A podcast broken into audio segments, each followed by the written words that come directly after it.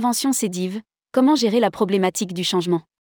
Le moment est venu d'interroger sa raison d'être, sa stratégie, sa vision et ses valeurs. Est-ce que face à l'évolution technologique et comportementale qui a saisi toute la société, les professions du voyage ont réussi à repenser leur positionnement et leur place dans ce monde changeant? La question qui a occupé les adhérents du CEDIV a des accents plus universels. Rédigé par Bruno Courtin le vendredi 9 décembre 2022.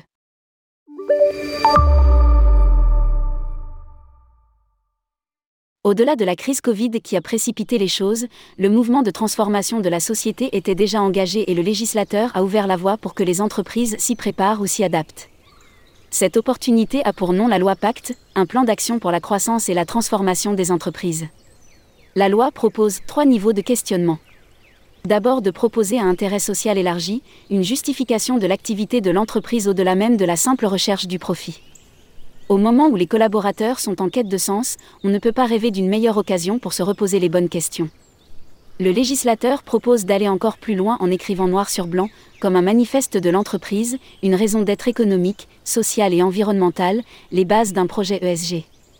Les entreprises les plus engagées franchiront le troisième niveau qui conduit à devenir une entreprise à mission.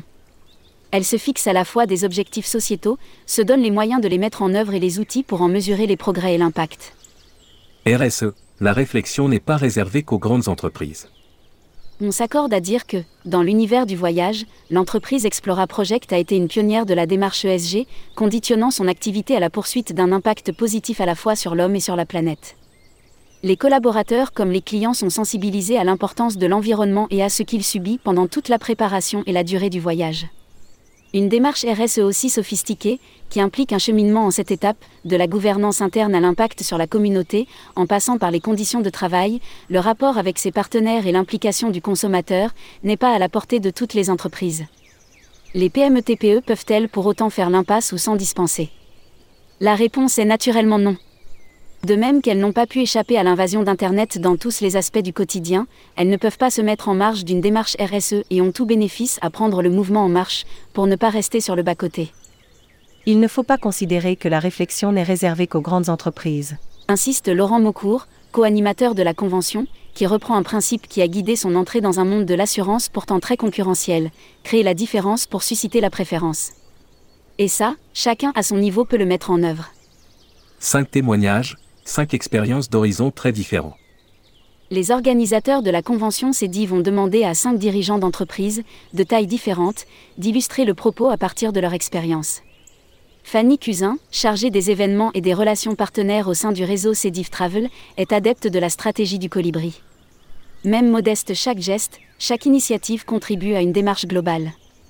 La planète est notre terrain de jeu, Comment ne pas contribuer à la préserver par des gestes simples comme éteindre la lumière inutile, utiliser nos gourdes offertes par les partenaires, couper la veille des appareils?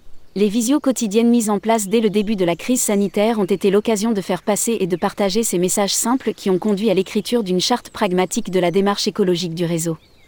Faire comprendre la fragilité des écosystèmes visités. Éric Racine de la compagnie du Ponant a conscience que l'existence même de l'entreprise répond à l'impérative mission de faire comprendre la fragilité des écosystèmes visités par les navires, apprendre à s'étonner face à la nature et aux cultures rencontrées. À ce niveau, il n'est plus question d'une simple charte d'engagement volontaire mais d'un document RS formalisé en 50 pages et d'un rapport circonstancié en fin d'exercice. Dépasser le simple objectif commercial, c'est aussi soutenir la recherche, embarquer à chaque croisière des scientifiques qui vont réaliser des expérimentations et partager leur expertise avec les passagers. Une quête de la vertu écologique dans la location de voitures. Pour Jackie Caillot, le patron France de Hertz, l'entreprise a dû revoir entièrement sa manière de communiquer sous la pression du chapitre 11, un moment suspendu de l'entreprise qui se devait de rebondir ou mourir. Les périodes difficiles sont celles aussi qui provoquent la cohésion, le partage et la transparence pour embarquer tout le monde dans une nouvelle vision. En l'occurrence, contrainte ou destinée, Hertz a basculé dans l'ère électrique, dans la refonte de ses installations et la quête de la vertu écologique à travers la mesure de l'empreinte carbone et la publication des résultats de cette transformation stratégique. La fidélité est-elle soluble dans la polygamie? Andreas Gantenbain, animateur d'AR Ticket, proche partenaire du réseau CEDIV, choisit de mettre les pieds dans le plat. La période de crise ne doit-elle pas conduire à réfléchir sur cette notion même de partenariat, sur l'étroitesse des liens et la confiance qui se forgent avec les années? Peuvent-elles être sincères si elles ne s'accompagnent pas d'une exclusivité, d'un choix raisonné? En un mot, la fidélité est-elle soluble dans la polygamie? Vaste sujet qui a provoqué pas mal de réactions et d'interpellations à poursuivre en pause café.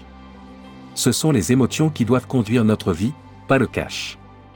Stanislas Lucien, fondateur avec Célia Tichadel de l'agence Travel Insight, se souvient des préceptes appris sur les bancs de l'ESCAE, quand Marie Alantaz, co-animatrice du Conventour, était son professeur.